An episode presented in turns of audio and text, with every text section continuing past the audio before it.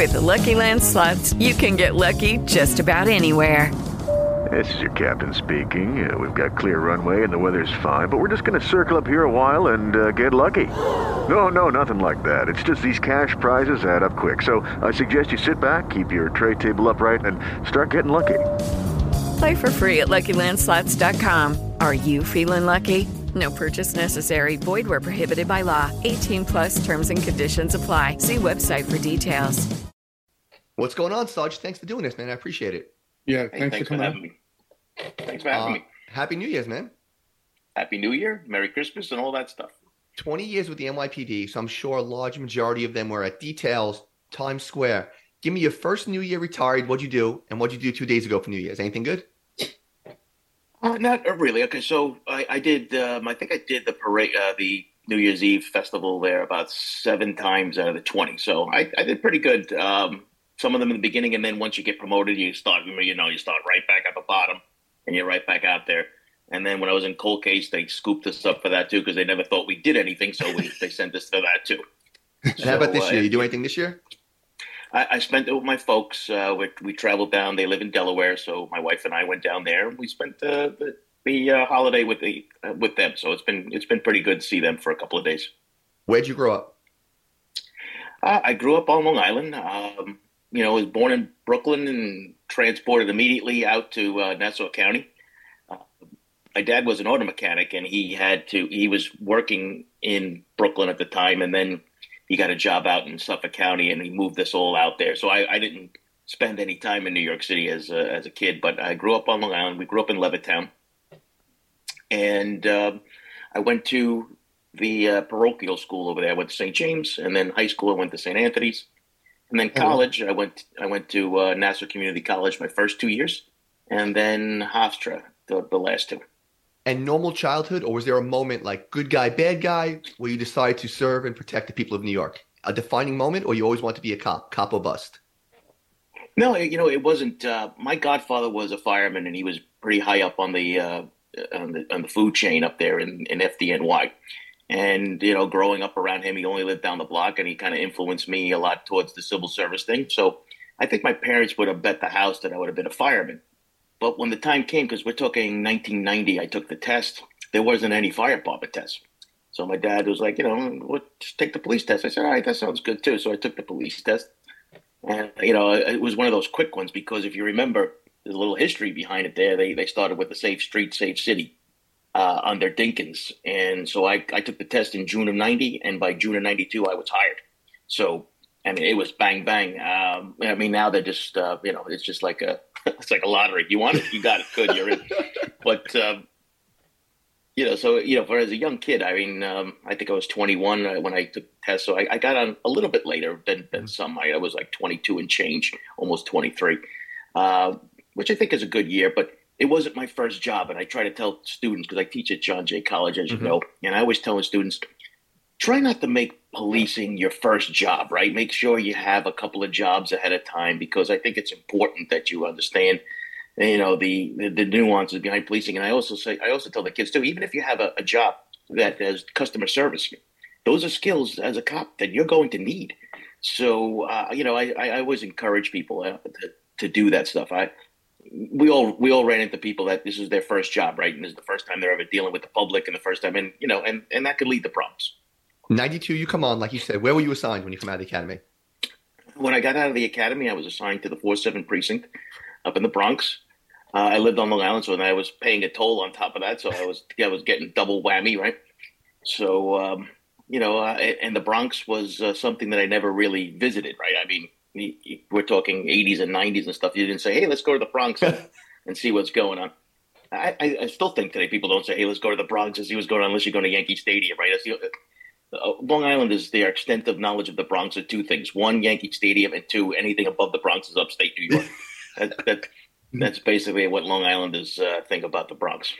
Was it, give me a first night, not a first night, give me a night on a foot post or a really crappy arrest when you're like, really, this is what I signed up for. The NYPD should be busting down doors. Give me something silly like, what am I doing? 23 year old kid. And I bet you your friends in Long Island, like, oh my God, Joe's fighting crime. He's this big. And what, give me a Yeah. horrible night. Right. Yeah. So I mean, uh, when we got out, we got out in in, in January. So and you know you're a rookie cop, and if you remember back back then, I mean, you know, you you didn't get a car. you were on in FTU, right, the field training unit.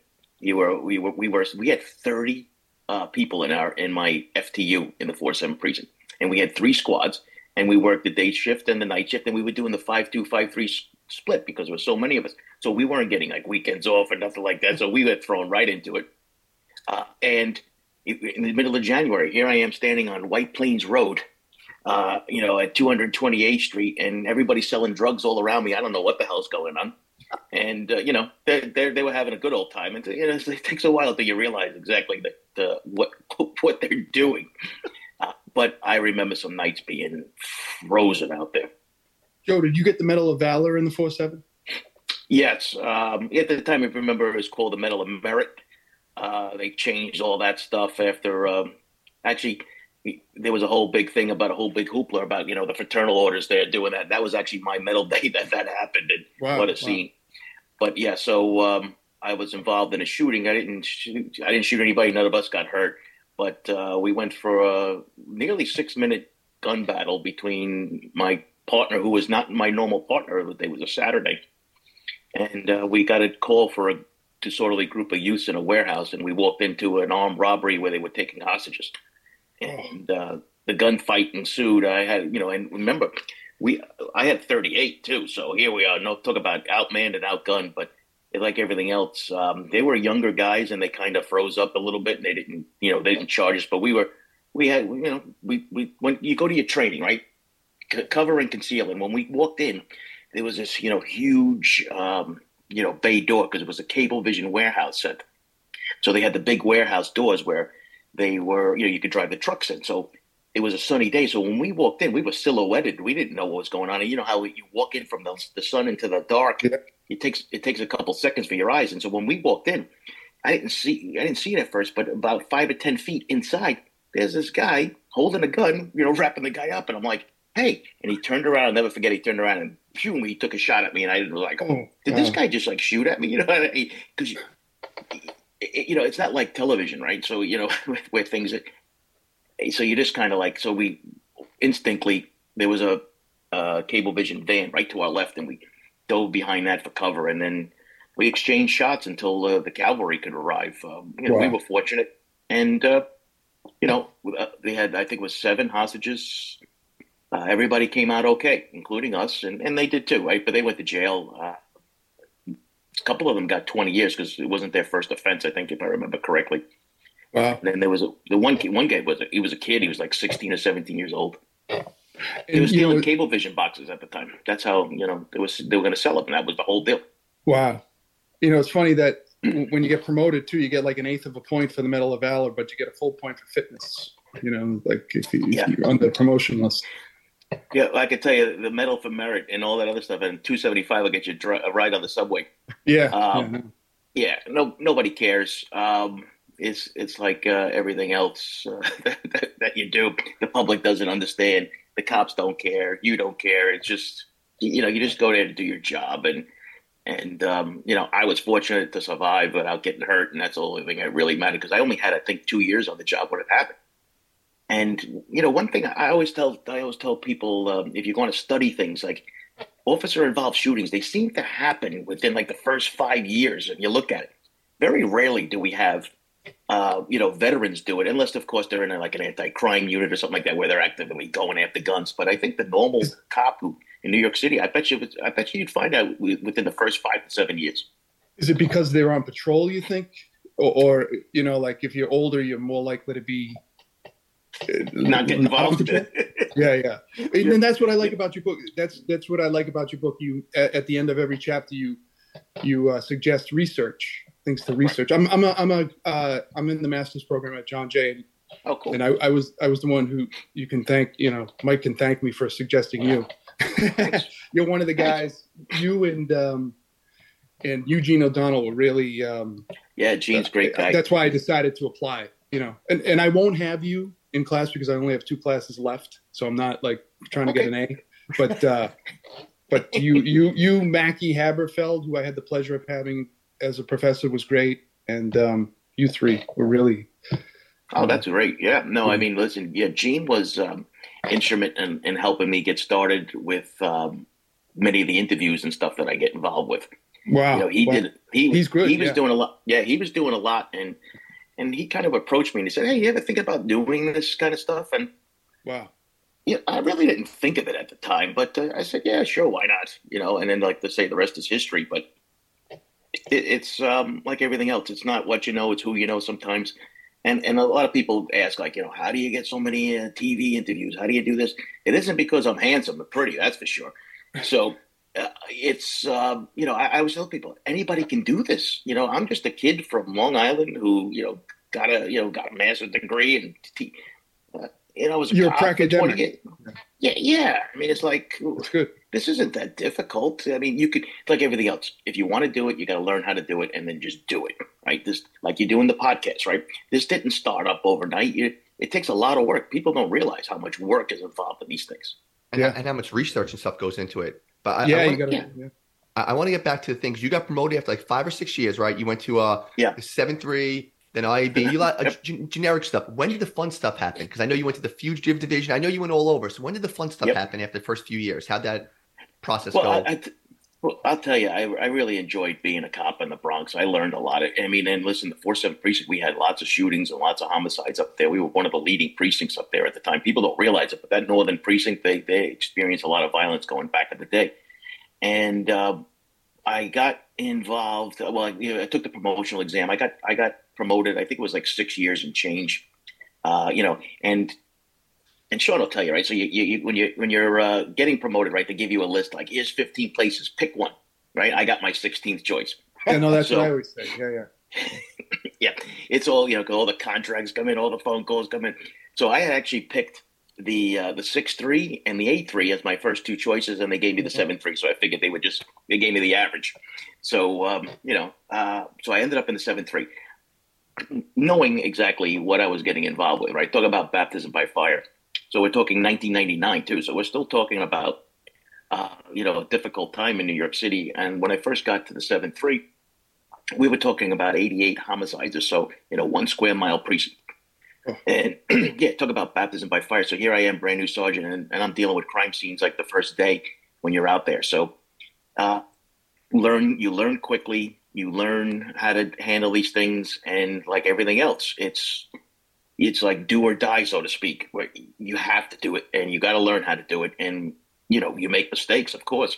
You just hope that those mistakes aren't too costly, and then each each crime scene, each incident gets easier, and you get better at it, and, and uh, you know, and that's kind of what led me into saying, you know what, I, I like to get to you know to the detective bureau at this point because it was already too late to try to become a detective, right? Because I already got promoted, but I really started uh, in the seven three saying, you know, I really like this investigative stuff. So after about four years in the seven three, um, I said, you know, I, I was going to try to get to the detective bureau, and anybody on the job knows when you go in front of the board, uh, anything can happen. It's usually, it's usually something you don't want, want, and there's like everything else because I have.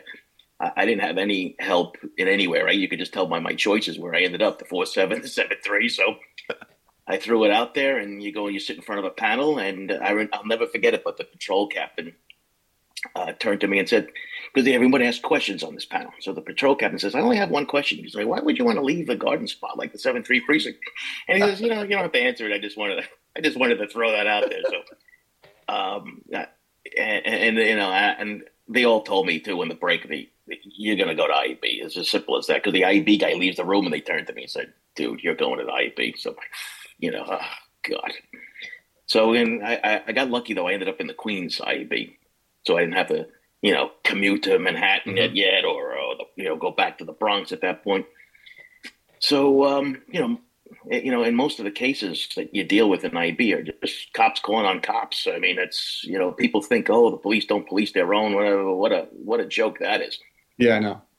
There's It's really, blue I mean, of silence. yeah, blue wall silence my behind. Yeah. um, you know, one thing I think the job does do is they make you paranoid, right? Like you're going to lose your job, and if this, you know, and all that other stuff. And I think that's what causes a lot of that. And and and, and I know we're, we're going to sound biased, but actually, the police department does a pretty good job trying to trying to stomp Oh, out no, some I- of these yeah. things. You're know, absolutely right. but- You're absolutely right. I, I, people on the outside, Yeah, when they go after you, they they go after you for a reason too. You know, they they usually get it right. You know.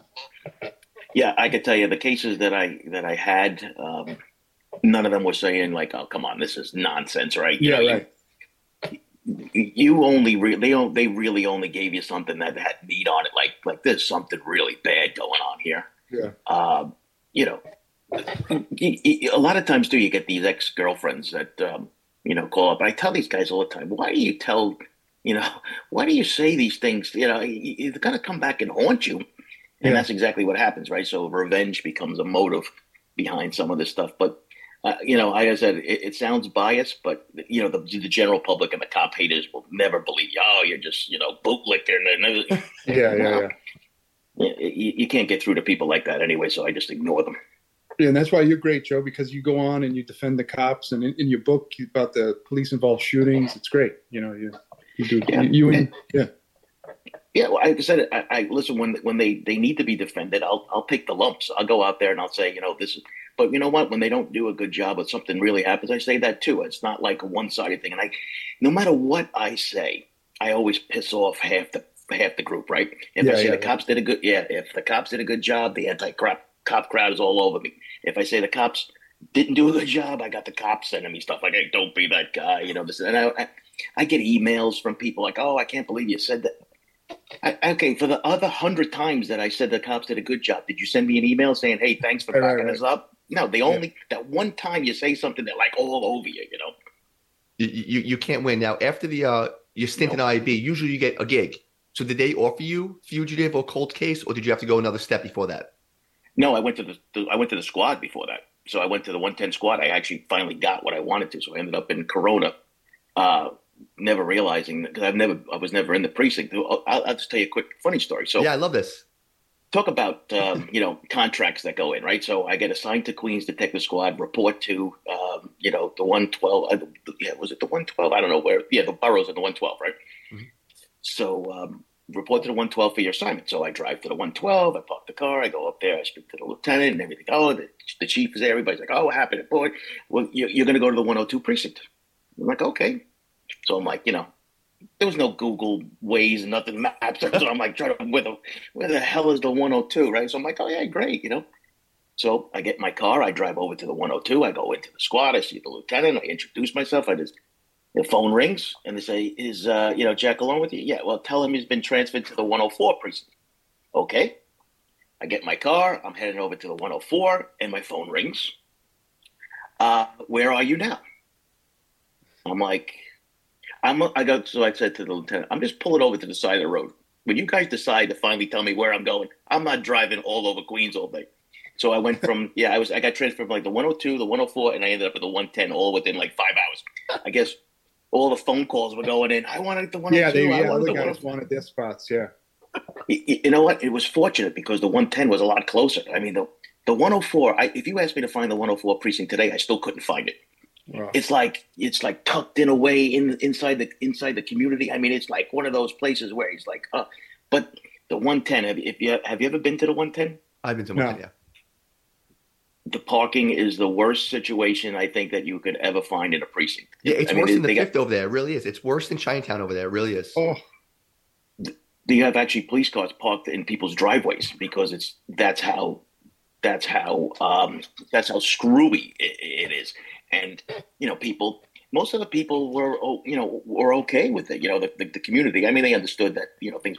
You, every now and then you get somebody upset, but anyway. So I was in the 110 squad there. Um, I learned a lot, like everything else. But it's like the first like homicide you get, a first shooting you get as a squad boss, you're like freeze. You're like, what do I do? You know, now, it's not like I got to go and stand outside with my guys to make sure nobody gets in the crime scene like I did in Brooklyn. Right? There's a whole nother, you know, aspect of it. So, you know, like everything else, you make some make some mistakes and then you learn, and then um, where you really learn. I think what what the NYPD does with um, with the sergeants uh, and I think is a great idea is like on Sundays you you have the duty, so meaning you cover like sometimes up to five or six precincts, and it, basically you know you're not going home because you've now you know five or six times the chances of something happening to you, but it made you as a supervisor learn first of all where all the different precincts were you get to see all the other detectives you get to learn who everybody is all the players are so to speak but you actually now are five and six times your crime scenes and your investigations, and you really get immersed into it. And I think that's a, that's something that that's a model that I think needs to be put out in some of the other big cities too, if they're not doing that already. A lot it's funny that you say that about Sundays. You know, like uh, on patrol too. If you're a sergeant on a Sunday, four to twelve, you're the you're the guy. You know, it's funny that you say that, Joe, about the squad. It's that's interesting. You know, like well, uh, you think about it, it's baptism yeah. by fire. This job, right? No, no, so, yeah, you're right. You're right. You're absolutely right. Yeah, a sergeant's a good spot because you learn it. You learn the job. You got to learn it. You know. Yep, you, you, you certainly do. Um, it's I always say the sergeants really run the job, right? Yeah. The best spot, the best, the best spot, as you know, is the lieutenant. Right? I, I used to call him the elevator operator. Yeah. I don't want to do it. I push it up. I don't want to do it. I push it down. Yeah. Captain, sergeant. So, um, but I, will tell you, I worked with um, some really good detective lieutenants, and you know, talk about it. And and then what I what I liked about these guys too is that they, if you were willing to learn, and you would go in their office with a cup of coffee or something, and you sat down and you say, "Listen, this is what happened to me. How do I avoid to do that in the future?" Or, or learning how to manage detectives over cops. Totally right. two different things. Oh yeah. You know, you, totally two different things. You, you, you have to learn quickly that you let detectives do their thing, so to speak, right? Quote unquote, yeah. do their thing, and that's how they work best under pressure, and that's how they uh, they go about doing their business. And it, it takes it takes a bit to learn that once you were in the as a DB sergeant now, now you knew you wanted to stay in that route. Did you go right next to cold case? Because a lot of your interviews, you said cold case was your favorite time on the job. So is that it what was, you went next? No, what happened was um, I was in school at the time too. When I was in the squad, I was working my master's degree, and we had the um, New York State said we were going to lose all of our credits for our courses. And at the time, we had Chief Brown, and I guess you know, you know, um, you fill out those things like you know what degrees you have. You know, when you get on the job, like where, where you live, where you work, what languages you speak, all that stuff, and, and degrees pop up. So uh, I must have fell on a list that said, all right, this guy is you know uh, going for his graduate degree. He's got this, he's got that, whatever. He's got squad experience. He's got all these things that they were looking for. So I get a call from uh, an inspector, and he said, uh, "Listen, the, the chief wants to know." If um, you know we, we, we want you to go to the training unit, we got to get these you know um, courses up to speed. We got to get them credited. We got to do all this stuff. Homicide course, criminal investigations course, all these things. So I'm like, really not interested. Thanks. And like, good. We'll see you Monday. Um, so uh, so here I am. So I end up going to Gold Street, and I, I spent a couple years in Gold Street. Uh, doing that, so we get everything accredited. We get the homicide course accredited. So when when when you know, I took that job serious for two reasons. One, I understood the value of getting an education and learning about things. We all know that training isn't the be all and end all, meaning that it's great to get training, but you have to experience it too.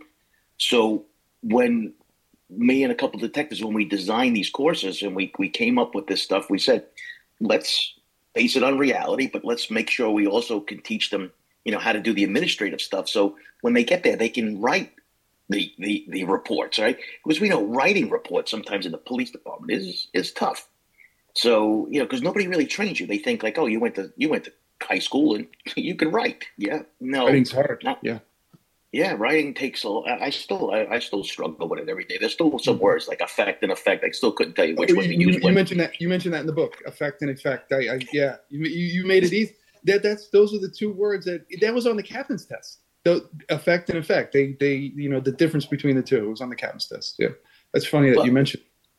Yeah, that's the. There's always one. I always tell people this. They, you always have like your your one word nemesis or two word nemesis. Oh, no matter how many times people, yeah, how many times people tell you, you're still like, you know what? I don't get it. And well, well, I knew. You know, just a just a side note, quick. I knew I had something really special with the book uh, when New Jersey took it for police promotional exams for years. Oh, that's awesome. Wow. Yeah. So, uh, and and what the the the council and everybody else that when they decided to do this, they said it was it was easy reading, it was basic to the point. It's it great. wasn't you know. There's no fluff in it, right? I'm not in. I'm not putting war stories and cop stories and all that other no. stuff in there. It's just basic stuff.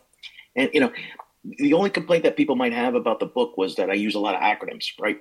So, uh, but you know, from the police department, that's how we learned about things, right? Everything yeah. ESU, EDP, right? Everything's an acronym.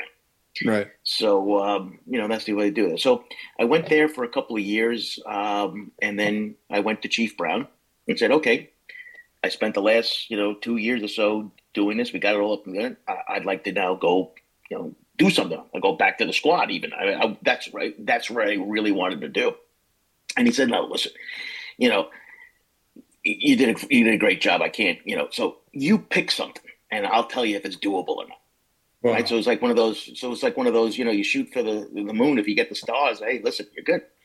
So I said, okay. And I had done my homework first, right? So in Gold Street, the, the commanding officer of cold case is in Gold Street. And I was, you know, going down there. I was always talking to him because I was like, you know, like everybody else, um, planting the seed, so to speak. So I developed a good relationship with him, and I, I had asked him. I said, "Listen, is there a spot? Because I'm going to ask the chief to come." He says, "Great, love to have you." Wow. So he said, "Yeah, we got a spot." He says, "You're going to the Bronx, though." I said, "Listen, I spent my first like six years in the Bronx. Uh, the Bronx doesn't scare me, no problem." You know, and, and anyway, I was going to Riverdale. You know, so it's like, yeah, yeah. yeah oh wow, it's the nicest. Yeah, it's the nicest part of the Bronx. Oh, it's in the five zero. Five zero. Yes, in the five zero. So I went to the chief. I said, okay, um, I'd like to go to cold case. So he said, okay. He, so he walked me over to the lieutenant, the administrative lieutenant, and he said, uh, put Joe in cold case. So he had said, uh, well, we, we have to put him in fugitive enforcement division because that's what cold case falls mm-hmm. under. Because we only had, I think it was about, at the time, there was only 15 detectives left. He said, you know, we, there was a sergeant and a lieutenant already. He said, if we put him in quote unquote cold case, everything's going to get thrown off and they're going to bounce it back because there's, there's too much supervision. So he right. says, you know, do do whatever you got to do with him. So he signs me to fugitive enforcement. So I went there and I saw at the time Chief O'Neill, who then became the police commissioner. He had already gotten the phone call from you know Chief Brown, told me exactly what was going on. He said he's going to be assigned to fugitive, but he's going to cold case. And um, you know, so I always respected Chief Brown for that. Not only did he say, you know, do this for me and I'll take care of you. And not only did he take care of me, but he made the phone calls to make sure it happened. By the time I got to Brooklyn that day, I knew I walked in. He said, the chief, uh, Chief O'Neill got up. He walked me out. We went right to the cold case squad and basically, you know, like pushed you back and said, "Here you go. See you later." Wow. So, um, and here's my question with cold cases. Now, we all read books, podcasts. Cold case is the hot thing. What makes you or a detective open up a case? Because most likely clues aren't coming in again. Like hey, I know about a shooting from 85. What makes you pick and choose which cases you're going to reopen, look at, and stuff? Okay. It's basically two answers to that. First, you have, if you're going to go on your own and see if you can find a case for yourself. so at the time, it was me and three detectives in Bronx cold case Mark Tebbins, uh, Tony Padilla, and Steve Berger. We'll, we'll talk about those guys another time. Yeah, Tebbins, Tebbins I, I, met Tebbins once. Yeah. Oh, my God. Talk yeah. about great detectives. These guys, awesome. they were giants. They were yeah, giants, literally. Yeah, you know, he was, was he was involved in the Wild Cowboys. The Wild Cowboys. He was yeah. a Wild Cowboy. Yeah, they they've written books about this guy. Yeah, Gangbusters. Uh, you got to read that, Mike. Gangbusters. Yeah, and the Wild Cowboy. There's a book, the Wild Cowboy. Yeah, the, um, it, yeah, it's um, yeah, the Wild Cow. It's two different books. Yeah. Yeah, and he also they also did a, an expose on him and a couple of the people in Time magazine back in the '90s too. Wow. So I mean, but you would never know it. He was a quiet. He was. I used to call him the gentle giant. He was like six foot three, six foot four, like two fifty, but in good shape. Yeah. And and then Tony was. um He's also. It was over six foot. So Steve and I were always we're, we're tiny, right, compared to these guys. and it was funny because we would walk into a place and and be like, "Listen, you either talk to us or you you talk to them." And they would go like look around you and go like, "All right, we'll talk to you guys," you know. But getting back to how, how to pick a case, so if we went to a precinct to look for a case, we would look for what we refer to as solvability factors. What are our chances of solving this case based on certain things? So things like solvability factors would be DNA, of course. If there's fingerprints, potential eyewitnesses, all of those things would factor into it. Now I know some police departments have like a matrix, right? They put numbers on, you know, DNA would be eight points. We didn't do that. If we if we had a chance that there was DNA in it, then we would just take it because all the advances that were happening, it was a good opportunity. So that was the one way. So if we that was like a self-initiated. The second way that we come across a case is a request from a family member. We always preferred a family member because why? We want to get to know our victim. We're looking at cases, you know, 20, 30 years old. There's no way that we're going to find people to tell us, you know, who who this person was, but the family. So the family was always a good spot, right? Because who was your victim doing that victimology? Who could you know, want to hurt this person? Why do they do that? Right, trying to find the motive, and, and of course, that's that's an important thing. So that's how that's how we did it. And then the third way, actually, is actually third. we would get things from other squads, and and Jerry Giorgio, you might have uh, heard of. He was a pretty famous detective too.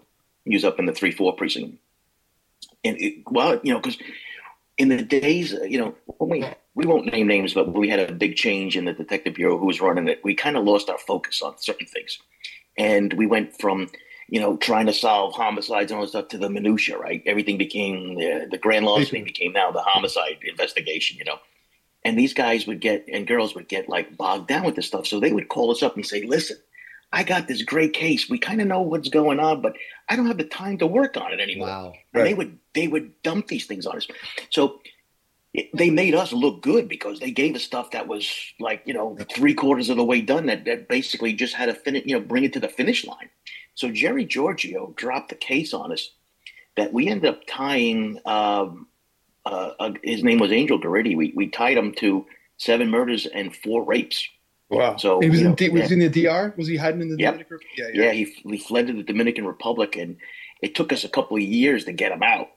Mm-hmm. So uh, so I, uh, all of us had just about retired by the time he went to trial, but we all showed up in the Bronx courthouse. Uh, wow. and, and, and, yeah, we have a picture of us all together uh, all on our own time. Uh, you know, like I said, we were retired, but we we had worked so hard on this case. Mark uh, specifically, and he he he got the case, and he talk about um, like pit bull mentality, right? I mean, he he knew what we had, and you know, following these things down. I mean, the frustration mounted too. I mean, you know, who didn't want to you know prosecute this case because what happened was they we had it was a homicide in Manhattan, homicide in the Bronx, homicide in Queens so now you have all these boroughs and all these jurisdictions, and after a while, you're kind of like, oh god.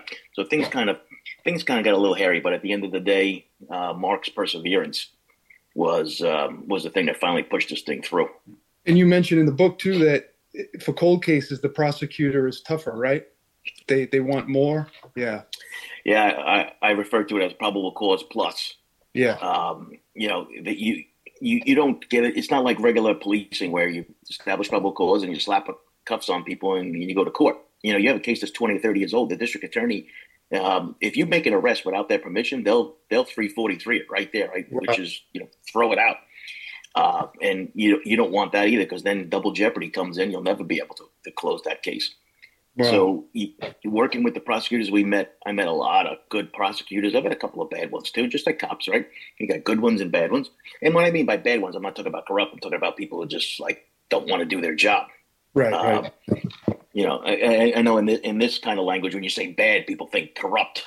Yeah. You know, right. No. Like, yeah. you know, they, they don't want to, uh, you know, go the extra mile. Let's put it that way. Yeah. Yeah.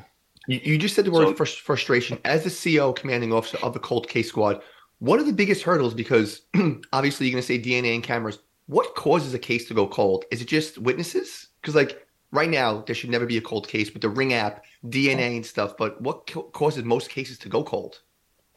Well, back in the day, most of the cases had a, a drug or a um, or a gang nexus, which you don't have any witnesses. You don't have anybody that wants to come forward. You get no information from the public because they're all scared to death, right? So that's you would walk into a squad room and you would see boxes of cases, and then every now and then you, you, you see these little folders, right? And you knew exactly what those cases were. They were all drug and gang cases. They had like six fives in them, right? Which is the DD5, which is the reports for your listeners there.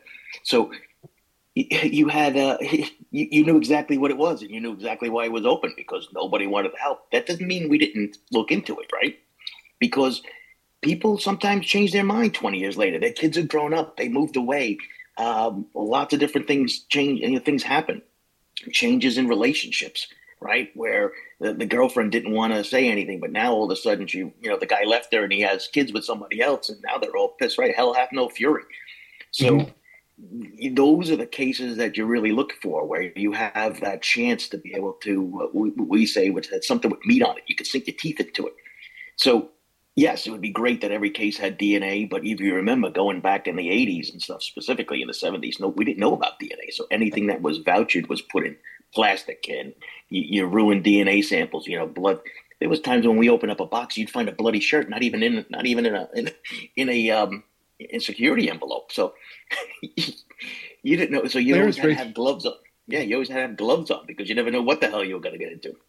And clearance rates were higher, right? Bef- prior to DNA. Oh yeah, Yeah. Clearance rates were much higher. Uh, clearance rates continue to drop, and Yeah. during yeah during the um, 2020 2021, um, when he, I think we're up 50 down to 54, which I think is the lowest on record. I think since they started tracking them in the 60s.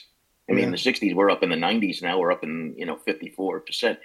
They they really dropped a lot the last couple of years, and there's reasons for it, right? So you had the the the, the, the violent protests going on, and now um, you know the pandemic. You know, people didn't want to go knocking on people's doors, and you can't blame them. We didn't know what was going on, and we saw a, a huge drop. I'm hoping to see a rebound back up into the 60s over the next couple of years. But you know what? We might not find out because the new um, crime stats, NIBRS right? Uh, is it Uh, NIBRS, total? yeah. Oh my God, what Yeah. a mess this is. There's there's a, uh professor I don't know if you've ever heard of him at Texas State named Kim Ro- Kim Rossmo. He wrote a good uh, research paper. I think it was 2018 called "The New Detective." He wrote it with John Eck, who's at the University of Cincinnati. He's a famous guy, and um, I, I recommend reading that. It's really good. He, Okay. he talks. He was a he was a detective in Canada. He's big into geographical profiling and and um, how to improve the investigative process. Now it's really good, and he talks about how he he recommends having um, even even a case that's not so old, you know, a couple weeks old, having a, a, a, team of detectives from another agency look it over, you know, for a fresh set of eyes, and it's really good. I recommend it. Yeah, Yeah, that's yeah, that's my kind of like my uh, thing in the in the um, cold case chapter, right? Fresh set of eyes, and I break it Yeah, down. exactly, Forensic exactly. advancement. Yeah, yeah, that's Yeah, what I thought of right away. Yeah, and like I said, so I'm glad to see those things stick with people because that's that was Right. the idea behind it, right? Well, a fresh set of eyes, so a phrase that would come up that I would break it down into an acronym and have people break these things down, and, and like yourself. Saying, you know what, this point. So just that one little thing where you can read something and, and, and think about it and apply it to your job is, is a Right. is a good. Yeah, it, that that that kind of stuff makes me happy. yeah, You're a big proponent about boots on the ground, like really, you know, forget about the cameras everywhere. You love the door to door old school detecting. In cold case, that must have been your dream job because this is all you're not going back to find video or social media. You were knocking on doors, finding into people. Was that like your bread and butter? Is that why it was your favorite time on the job? Yeah, I, I, I like talking to people, and the guys that I work with uh, love talking to people, and that's basically communication skills is like the number one thing that you need to have. Um, and and uh, just to tell you a quick funny story, we went to uh, the four five precinct on an old case that was a mob related case, and um, we knocked on the door, and this little old lady uh, answers the door, and, and we like when we said the, the victim's name, whatever. She stopped for a second. She goes, "You're still investigating them?" you know, it's like, Oh, wow. you know, and and we're like, yeah, unfortunately, whatever. So she's like, oh, come on in. So we're talking, and what happened was at the time her husband was the one who was the eyewitness.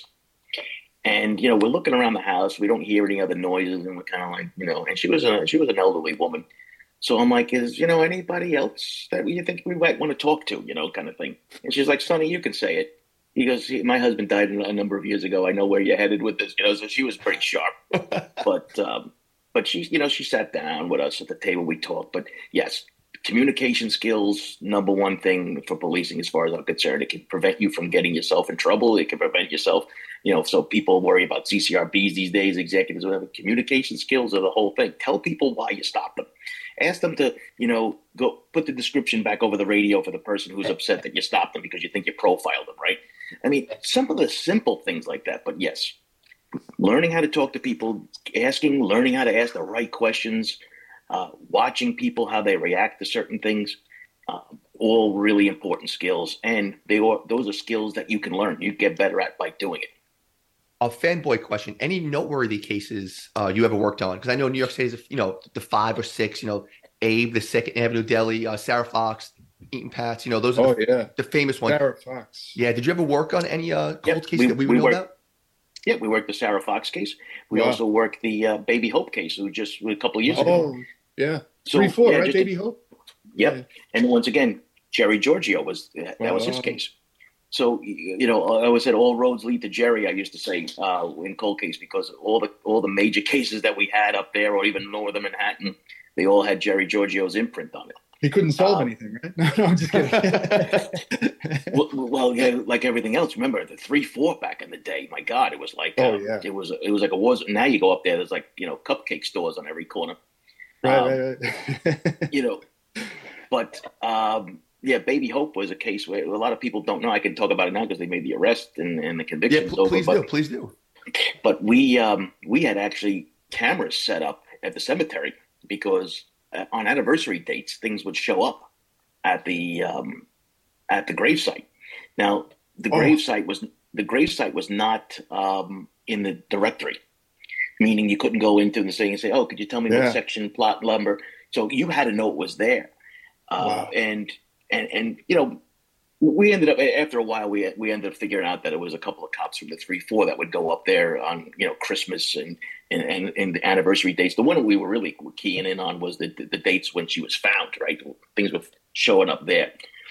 So um, you know we kind of dismissed that right away once we realized it was cops just coming laying flowers and teddy bears and those kind of things.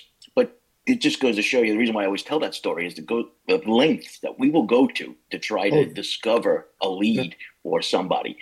Uh, I think the general public really needs to hear that because no, no, it's we, awesome. yeah, we went, uh, we go way above it. Uh, what what I always say is the cold case investigator is the last liaison between the public and the police. And the police always are talking about, oh, we need to improve community relations, we need to do this, which caused me to write a, an op-ed that ended up going on this Police Insight um, website and say we, we always are stretching to try to find you know the community stuff, but meanwhile we have things right here that we can do immediately, including you know start getting back in, involved in cold cases. There's big changes coming for police departments. I don't know if they're ready for it yet with the, with cold cases, but two new laws have passed uh, in the last couple of months. You had the Homicide Victims' Rights Act signed in the federal law, and the other day just to help find the missing act. So those two laws are going to um, really change how cold cases are handled. And and I and um, I'm writing a new textbook currently right now that's actually due in February on cold cases. Oh. And and let me tell you something.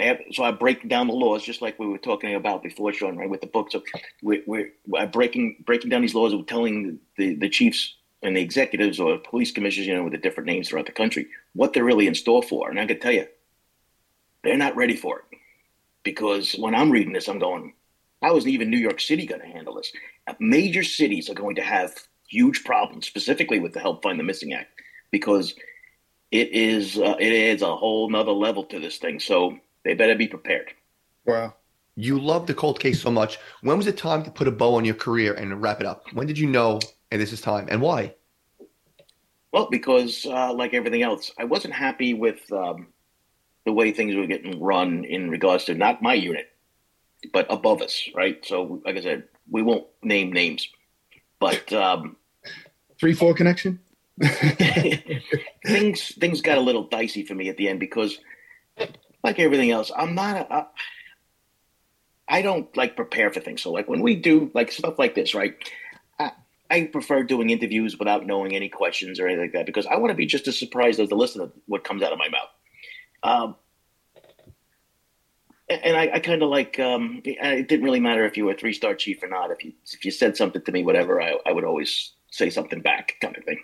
It kind of fell out of favor with that, but uh, you know, I also then got transferred out the last couple of months too, probably because of that. so uh, I ended, but I ended up in a good spot. But I ended up like directly underneath the supervision, which was probably another thing, right? So I ended up uh, in Crime Stoppers for the last couple of months, and I tell you, talk about another great unit and another and another valuable asset that the police department has, and and I always like to say I put an imprint on that too. We changed a lot of things. We got to do bus. Uh, we got rid of the bus, and we got you know smaller car, you know, smaller vans, and made the thing mobile and and um, to do that kind of thing. I like to take some credit for some of the new things that have happened over that over the few years. But you know, someone's got to pat you on the back. But yeah. um, but uh, I ended up leaving uh, shortly. You know, after that, a couple of months, and then like I, I was gone. I had I had had enough. Right.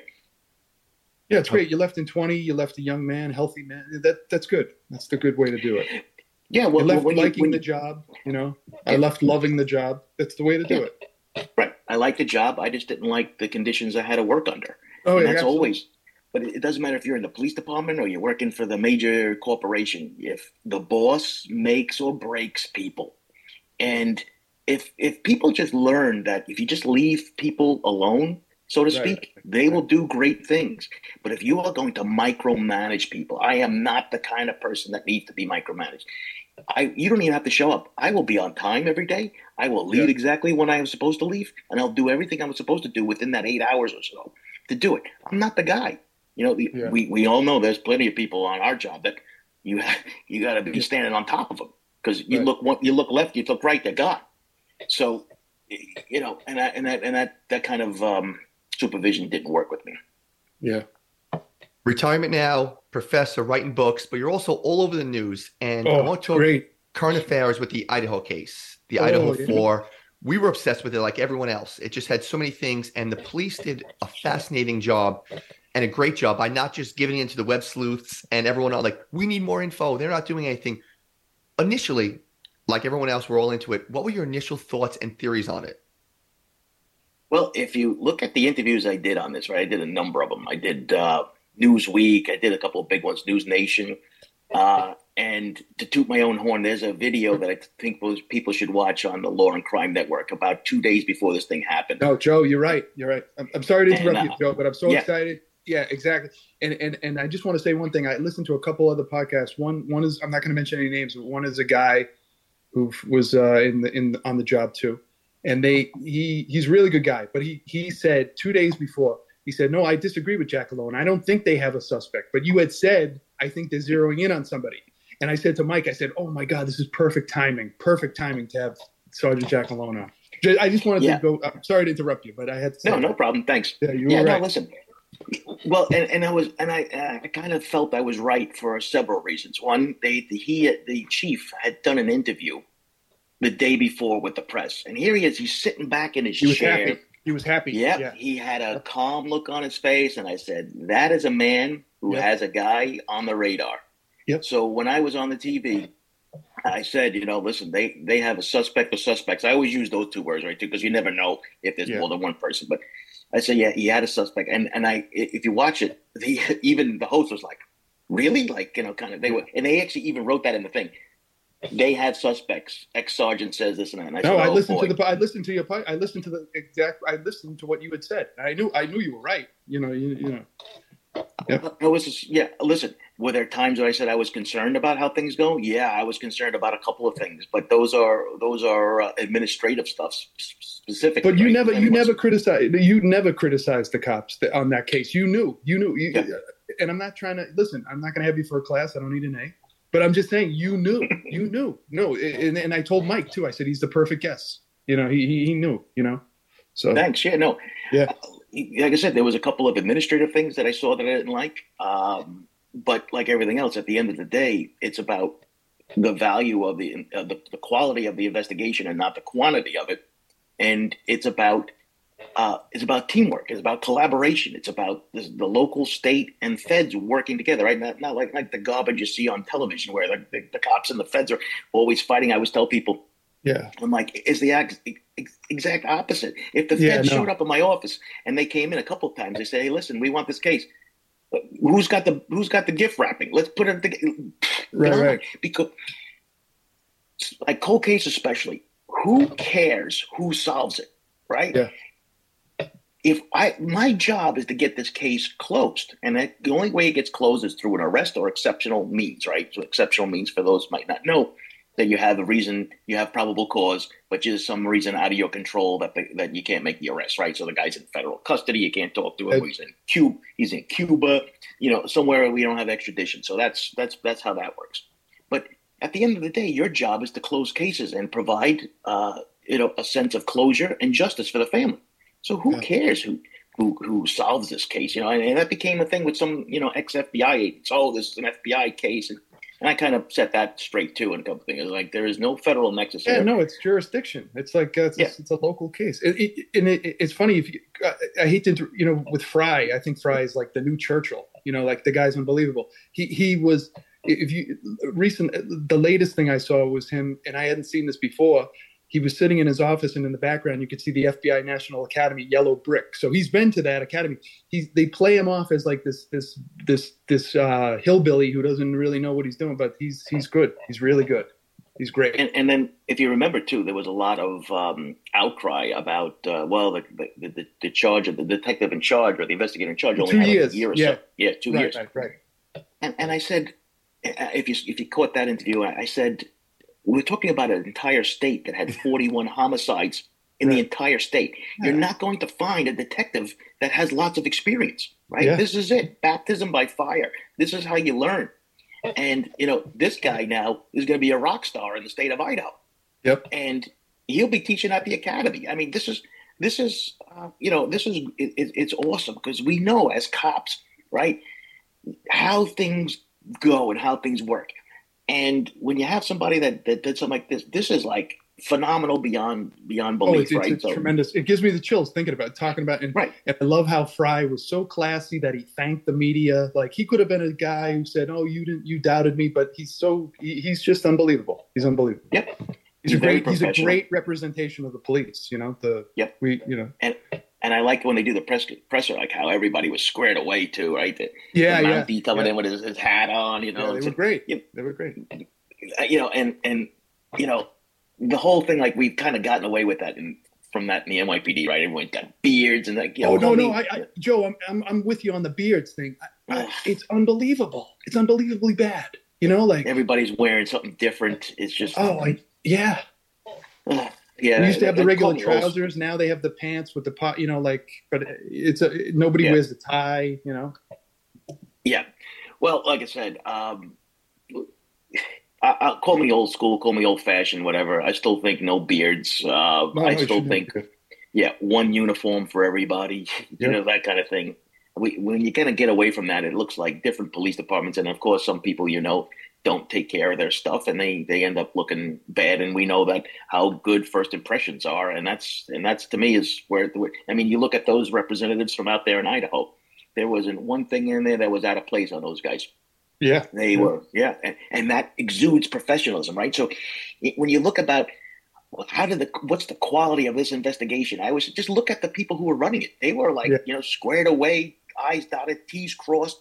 That's the kind of thing that um, that that you want to have represent you visually because it all then trickles down after that. a couple of weeks ago, we had no idea what was going on with the case. We had no suspects. Everyone had their own theories, and you were very vocal that saying that they uh, shouldn't offer re- reward. It would show desperation. Oh, why yeah, would that? you're right. Why would that be? Because we, Oh. Sean and I disagreed on that. Because I'm like, let's get every tip in, and you're like, no, we're not. Why? Why were you so vocal on that? No, you were right about that, Joe. Unbelievable. Yeah, the yeah, I, it got to a point where you say to yourself, "It's it's too late," right? So, and here's where some experience kicks in, right? So I, you know, from working in the squad, working in cold case, and then of course at the end with Crime Stoppers, and now you can see where all that ties in.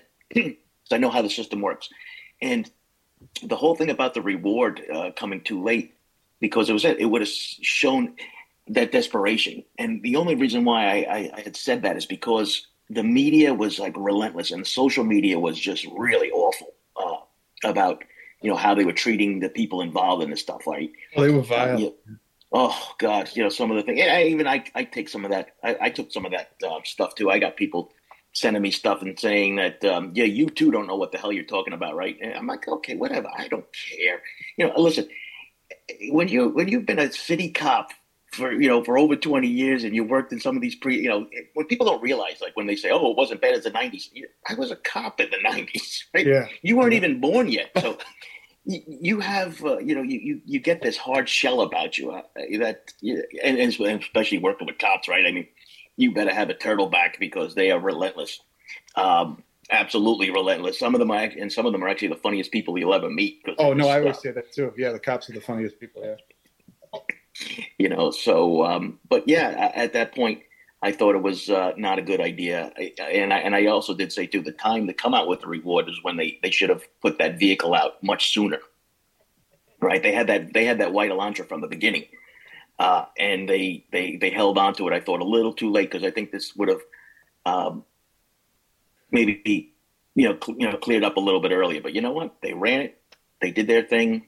Um and I was I was talking about the DNA from the beginning too. uh, yeah. about about how the mixtures and all these things take time, and they're going to have to get exemplars. They're going to have to do all this stuff. And I go, this isn't like you know, this isn't CSI Miami where they close a four you know, quadruple homicide with 35 minutes and three commercials. You know, I mean, this is even in New York City that would be tough. Yeah, and, and, listen, we had a couple of quads in cold case that were that are still open, right? So, I mean, the wow. one thing I'll, I'll, tell you about cold cases too. I would probably, if I had to put a percentage number, I would say more than seventy five percent of the time we know who the killer is, but we miss, yeah. we're, yeah. we're, missing the evidence, and yeah. and that's and and I had come out publicly against um, a few in the true crime community for that reason too. You know, yeah, you guys have all solved this case, right? But you you don't have to go to court. You don't have to. Got put it together. You, you don't. Yep yeah, you don't have to have evidence. You can do whatever you want. Now you have the one, the one lady is getting sued by the professor. Oh, I know, I know. I hope she wins too. The that she's a crazy nut. That lady. Yeah. Well, well, I'll tell you, it doesn't look good for her, right? Because the, yeah. the, first bullet in their press conference, the day or two before the arrest, they said that this professor had nothing to do with it. Yeah. She kept going and, on and on. Yeah, doubled down and tripled down in certain things, but you know, and I try to explain, you can't accuse people. You're going to first of all, you're going to get yourself sued. But second of all, you can get somebody hurt, right? Yeah. So I know I think it's the ex boyfriend uh, of one of the girls, right, or, right, or the boy, or the or the boy. Yeah, I should say boyfriend of the girl. Excuse me. And he's now been publicly coming out on Twitter saying, "I guess you know I'll, I'll get everybody's apologies. I guess I'll get it either in writing or uh, verbally." Yeah. You know, I'm like, "Yeah, don't hold your breath, kid." But they dragged a couple of people through the mud. And oh, yeah. think about this: we as cops know that there are people out there that will try to take revenge, right? Because now they want to get their name in the paper mm-hmm. for doing this, and it's a dangerous game that people play with the uh, with the with the social media stuff. Um, listen, the overwhelming majority of the true crime people, good people, they want to, you know, it's, it's, not having fun, right? It's not. We don't want to say having fun, but they enjoy doing what they're doing. They like the thrill of the chase. They like to do the armchair, to check the stuff. I don't have a problem with that. I only have a problem with it when they start naming names and coming up with these wild theories, right? You know, it was Professor Plum in the library with the candlestick, you know. Those, making up the scream. And then the guy who made up yeah. the scream, that was, I, I yeah. watched that one too. I was like, oh my God, that's crazy. Well, the, you know, there's a couple other things that are floating. We won't name it because we don't want to, you know, add to this thing. But yeah, the scream was one of them. And there's, there's, a, there's a new one coming out now too. So, Oh God! About something else. Yeah. After all, you just kind of shake. They haven't give up, right? They have an arrest, but now it's not the guy, right? It's now the conspiracy oh, theorists yeah. are really. Oh my God. Um, Joe, what do you think? But, how how big do you think the uh, the seat, he got a, he had gotten a seatbelt summons in August? How how big do you think that played in the tracking the car down? You think that uh, you know we're only speculating. Right. Well, I mean, I think like everything else, we know how investigations go, right? You always look for that one break. You always look for yeah. that one thing. That looks and, pretty and, good yeah, it looks pretty good. And not only that, but um, if you remember in that even that same interview, I, I kind of said, you know, they go start off with a close circle of friends and then just go out and see what other, you know, maybe there's another school there and, you know, that kind of whole thing, right? So we, we learn as cops, right? Start off with the throw the pebble in the lake thing and then let the thing go out. You know, start local and then start going your way out. Now, one thing that nobody nobody's really talking about is was is there or was there surveillance video at the apartment complex that um, this guy lives in? Because that could be like really really good, right? If we have yeah. a picture of him coming, a video of him coming out of the car, because you know as well as I do, there's no way he wasn't soaked in blood and all that other stuff that yeah. came out. Yeah. Oof. We uh, we had you on for an hour, and I wanted to talk about the current state of policing, crime trends. So you're gonna have to come on again and do it, and we're gonna do it live. We have a bar in the city that gives us a private floor. But I want to talk more about your writing in your books. We have a lot of authors on. You're writing the books. You have a, a writing process. Is it every day research factors, and do you enjoy that whole process?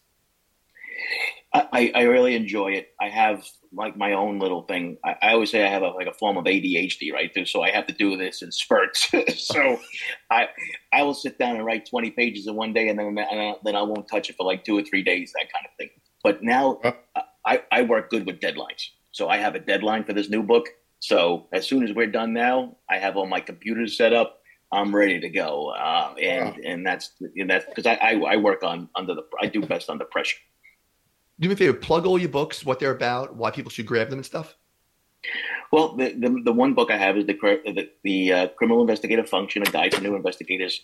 I just sent the fourth edition now. Yep, there's the third edition. Oh, you got the, four, the, the, fourth edition's out. yeah, the fourth edition. Yeah, it's it's not out yet. It just it was sent to the publisher. So here I am, right? So this summer I spent editing the fourth edition and writing a new book, and the new book will be on cold cases.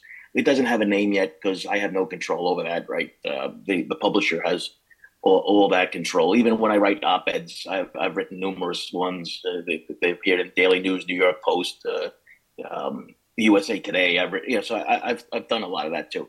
And I always tell people if you're interested in getting involved in doing interviews and stuff for the media, write, write op eds, get yourself involved in certain things. Go back to school, get your master's degree, teach, because that I'll tell you something. The draw of John Jay College for yeah. media people is about 90% of the reason why people want to talk to me. Right. right? Being a cop, 10%. They don't they don't really care about that because the media is interested in people who they believe are experts based on, you know, academic stuff. Yeah. So it, you know, and I always tell people, how do you do it? That's we could do a whole podcast show on that because I could teach any cop how to do this if they really want to. Because like you know as well as I do, there are cops out there that say, "What the hell does this guy know?" and blah blah blah blah blah. W- was I the um, the most experienced guy in the department? Hell no. Were there guys out there and girls out there with a lot more experience than I did? Yeah. I just happened to be right place at the right time, but I also learned how to work the system in my favor and how to do this. Anybody can do it you also need a, we need guys who who speak in our favor too though you know like uh, everybody's speaking against the cops you need educated guys who are speaking for us too so that's well, you know yeah. that that's part of it we and also I, I and, and, like I said, I always I always say I try to be fair, right? So when they when they do good, I'm there to do this. Uh, say, listen, no, and if you go online and see some of the videos I had to do during the real height of the anti-cop movement, where I'm on CNN and some of these other tough things trying to handle this stuff, there's actually a favorite one I have on an MSNBC where I kind of arguing with the guy, and it's just uh, if you know what you're talking about, you know what you're, and you know exactly what you where you come from. You know that experience is uh, invaluable, kind of, kind of thing. The, the media push of anti-police and all that the defunding stuff you teach at john jay which has always been a police stronghold it's always you know it's a grooming mm-hmm. thing for law enforcement stuff have you noticed maybe an uptick in students questioning police stuff or looking at it that way? And is that a bad thing? No, I, I don't really see any more of my students question policing than before. I don't. The fact that through, even through all of this anti-cop movement and anti-cop rhetoric and all this other nonsense that you deal with, they still want to be cops. These kids. So yeah. to, to me, I think that's a stronger testament of the fact that people are, are learning to tune out uh, certain voices and now here we are, you know, two years into this, and it's it's been disastrous everywhere. This defund the police movement, right? Minneapolis is trying to hire cops. All the places that were ground zero for these things are all struggling. Uh, Washington D.C. is now opening a new precinct after they closed things down, you know, years ago. So yeah, but they never spoke to people like myself or others that would tell you what are you doing right i mean like they only went you know the politicians pandered to the um, the activists in this and never consulted anybody else, kind of because of the fact that this was a vote getter. And now that it is a um, a detractor, right? I mean, we saw in New York State, we saw lots of change in voter habits. Uh, you, you, see how fast it's like uh, they're going to try to distance themselves. But I can tell them one thing: the internet is forever, and mm-hmm. this is this isn't like 20 years ago where you could say something and never have to worry about it.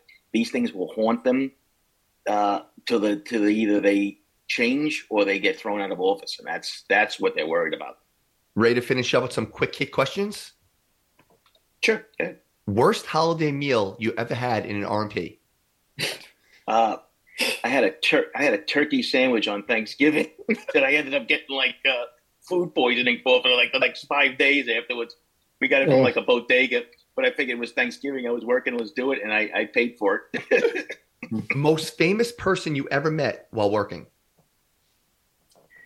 Um, actually, well, I'll say Walter Cronkite. Yeah, there was a number of people. That's a good Walter one. Cronkite. Oh, yeah, yeah. I have a picture. Uh, I actually took a picture with, with the sergeant at the time and and uh, and another cop. We were on a detail in Manhattan, and uh, we noticed. But there's there's been a number of them. But I would say Walter Cronkite.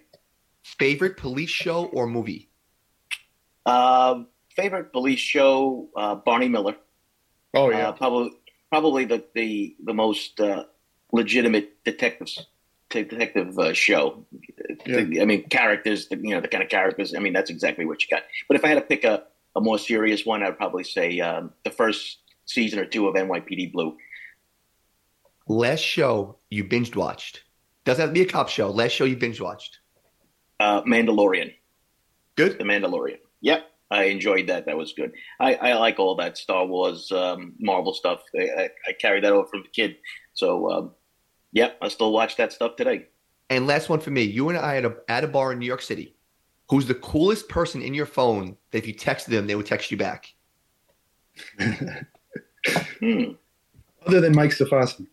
Yeah. Yeah, right. I, okay, I, I have one for you. I have, um, I'm very good friends, acquaintance with, uh, his name is Carroll Cooley. Now you say, who's Carroll Cooley? He was the detective that arrested Ernesto Miranda back in Oh. 1966. Oh, yeah, yeah, yeah, I, the pictures in the book. The pictures in the book, Yeah, right? the pictures in the Yeah, book. yeah, I, I speak to Ca- actually. I just got a, a Happy New Year card from him in the mail the other day. Um, yeah, Carroll is um, he's one of the living legends in this country. Um, he's he's fallen on some health uh, hard times, whatever. But so in regards to policing and stuff like that, he's probably the coolest. That's a good Didn't- answer. Didn't Miranda get killed in prison? He got killed in prison, I think, right? Didn't? No, he got he got He got killed, killed when he was released. Yeah, Yeah, he yeah, got into a bar fight and the guy Yeah, stabbed yeah. him to death, and nobody wanted to talk to the police because of the Miranda warnings. Right, right, So- yeah, yeah, yeah. There's That's a- irony for you, right? Sean, you want to do any uh, finish up questions before we do the plugs? No, no, I, I think I'm good. I, you know, it was great talking to you, Joe, and we really appreciate it. Well, it was had a good perfect time, timing too. It was perfect timing with the arrest of the the Idaho guy. You know, it was great. Yeah, no, it's good. Like I said, I had a busy media week, and then um, this week I think it'll be the same thing once this guy gets back to Idaho. And people, just another quick thing on this Idaho thing. You know, people don't realize that the cops in, you know, the, the warden or whatever in Pennsylvania, they can't wait to get rid of this guy. Oh, I know, He's a I know. li- He's a liability. God forbid Yeah, he, he kills himself or something. Oh. Yeah, or kills himself. They, it, it- let's put it this way: if it was up to me, I'd be, I'd have the judge at the tarmac at nine oh one this morning. Yeah, Do all the plugs. Ow. Give you plugs for your Twitter, your Instagram, your website, where everyone can get books. Just give the full plug. Okay. Yep. Website is josephgiacalone.com, and that's with uh, an A, right? G I A C A L O N E dot com.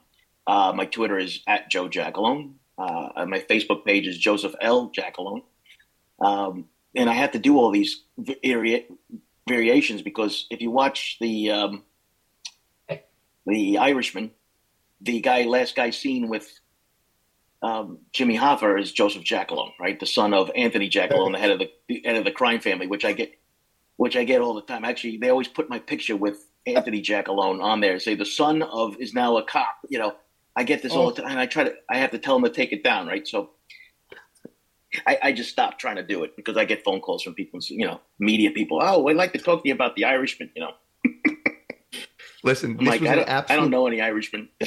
Li- Listen, this was an absolute blast, and I mean this. We we do it from uh, in a bar in the city. So if you're ever around, we'll definitely do it live. We'll bring down Giorgio, talk about Baby Hope, do another one live, and uh, talk about uh, I want to talk about the current state of policing, crime stats, trends you're seeing, gun violence. We'll definitely do it again. Sounds like a plan. Yeah, we'll let you know when uh, when we can try to pull that off. This was a blast. Good luck with your book, and uh, we'll keep in touch. Thanks, Thanks, fellas. Joe. Had a great time. See Thank you you. later. Bye bye. Hey guys, it is Ryan. I'm not sure if you know this about me, but I'm a bit of a fun fanatic when I can. I like to work, but I like fun too. It's a thing. And now the truth is out there. I can tell you about my favorite place to have fun Chumba Casino. They have hundreds of social casino style games to choose from, with new games released each week. You can play for free anytime, anywhere. And each day brings a new chance to collect daily bonuses. So join me in the fun. Sign up now at chumbacasino.com. No purchase necessary. Group. Void were prohibited by law. See terms and conditions. 18 plus.